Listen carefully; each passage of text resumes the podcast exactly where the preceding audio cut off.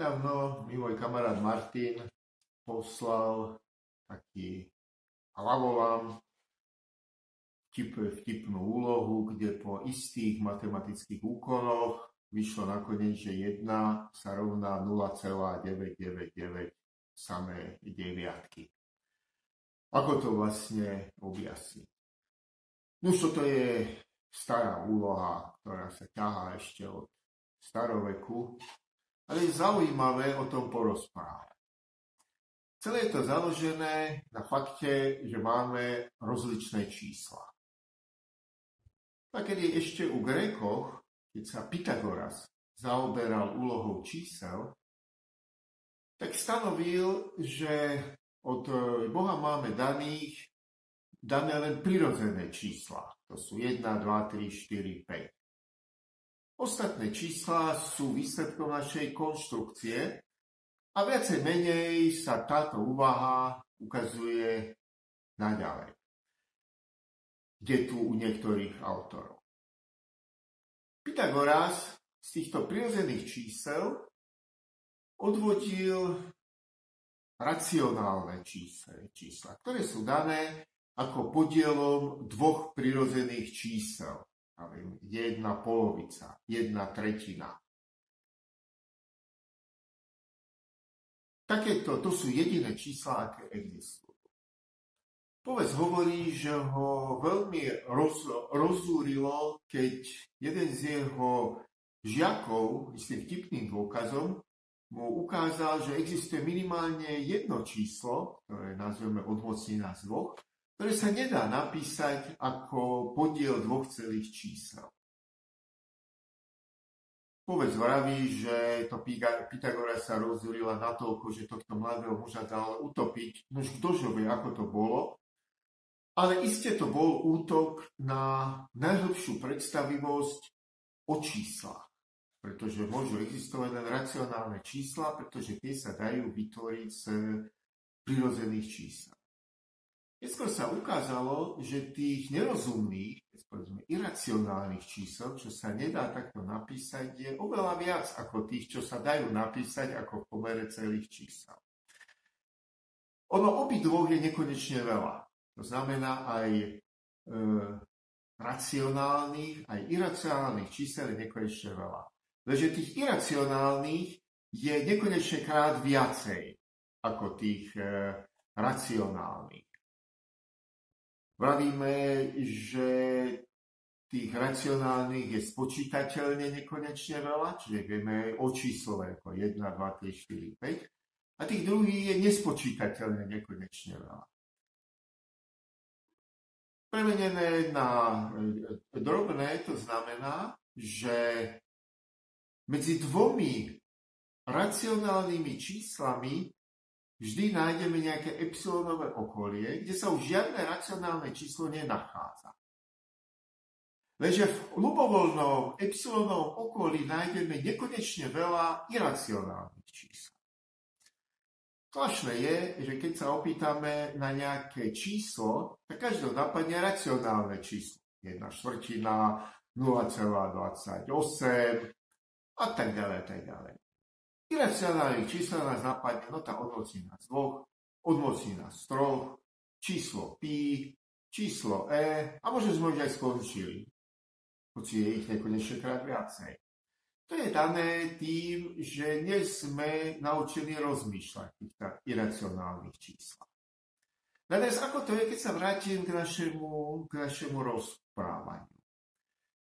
E, zoberieme si nejaké racionálne číslo, napríklad 1. To je racionálne číslo. Nájdeme tam epsilonové okolie, kde sa už žiadne iné racionálne číslo nenachádza. Ale nejakou manipuláciou, napríklad to, že stotožníme racionálne a iracionálne číslo napríklad na polohe jednej tretiny, čož je 1 deleno 3 je podiel dvoch e, prirodzených čísel, tam posunieme aj e, iracionálne číslo a teraz hľadáme najbližšie racionálne číslo. Tak tam nejaké nájdeme. Ale medzi nimi sa nachádza ešte spústa, spústa znamená nekonečne veľa iracionálnych čísel. A teraz je na nás, ako sa dohodneme. Či budeme akceptovať racionálne čísla a všetky tie, ktoré sa nachádzajú tam, kde sa žiadne racionálne nenachádza, priadíme k niektorému z racionálnych čísel, alebo nie. A podľa toho môžeme akceptovať výsledok, že 1 rovná sa 0,9999, alebo nie. Ani stotočným, alebo nestotočným. Všetko je to otázka dohovoru, lenže v niektorých prípadoch ten dohovor môže viesť k nesprávnemu výsledku, napríklad k popisu pohybu. Celé vysvetlenie Zenonovho paradoxu o pohybe je vlastne dané na tom, že žiadny paradox tam nie je. Len sme stotožnili iracionálne a racionálne čísla. čísla. Čiže si dávať pozor. Ono je to veľký útok na predstavivosť.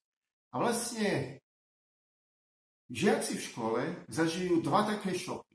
Prvé, keď zavedú zlomky, pretože dovtedy používali len prirodzené čísla, ktorí sa naučili s nimi robiť nejaké operácie. Napríklad 3 plus 2. Alebo potom je také cez desiatku, jak sa počíta. To sa už nedá za chrbtom spraviť na prstoch.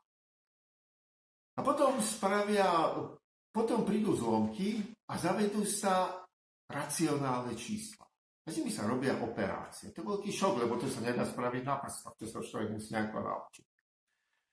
Druhá veľká zmena príde, keď prídu rovnice. Napríklad kvadratická rovnica ako výsledok nejakého e, slovného príkladu. Výsledkom tejto e, rovnice môžu byť racionálne, ale aj iracionálne čísla. Ale hlavne môžu byť ešte aj ďalší druh čísel, ktoré komplexné čísla. A to je obrovský útok na predstavivosť. To sú vlastne dve reálne osy kolmo na seba. Už sa nikde potom nespomínajú kvarternióny, to sú zavedené v 19. storočí, štvorice čísel, ktoré nám určujú orientáciu a rot, rotáciu predmetov v trojrozmernom priestore. Ale to je úplne iné rozprávanie. Takže aký je výsledok toho, čo sme povedali na, na začiatku v tejto vtipnej úlohy? Ona sa dá chápať rozlične. Ako vtip, vtipná úloha, na ktorom dokážete hoci koho chytiť podľa toho, jak mu ju podáte.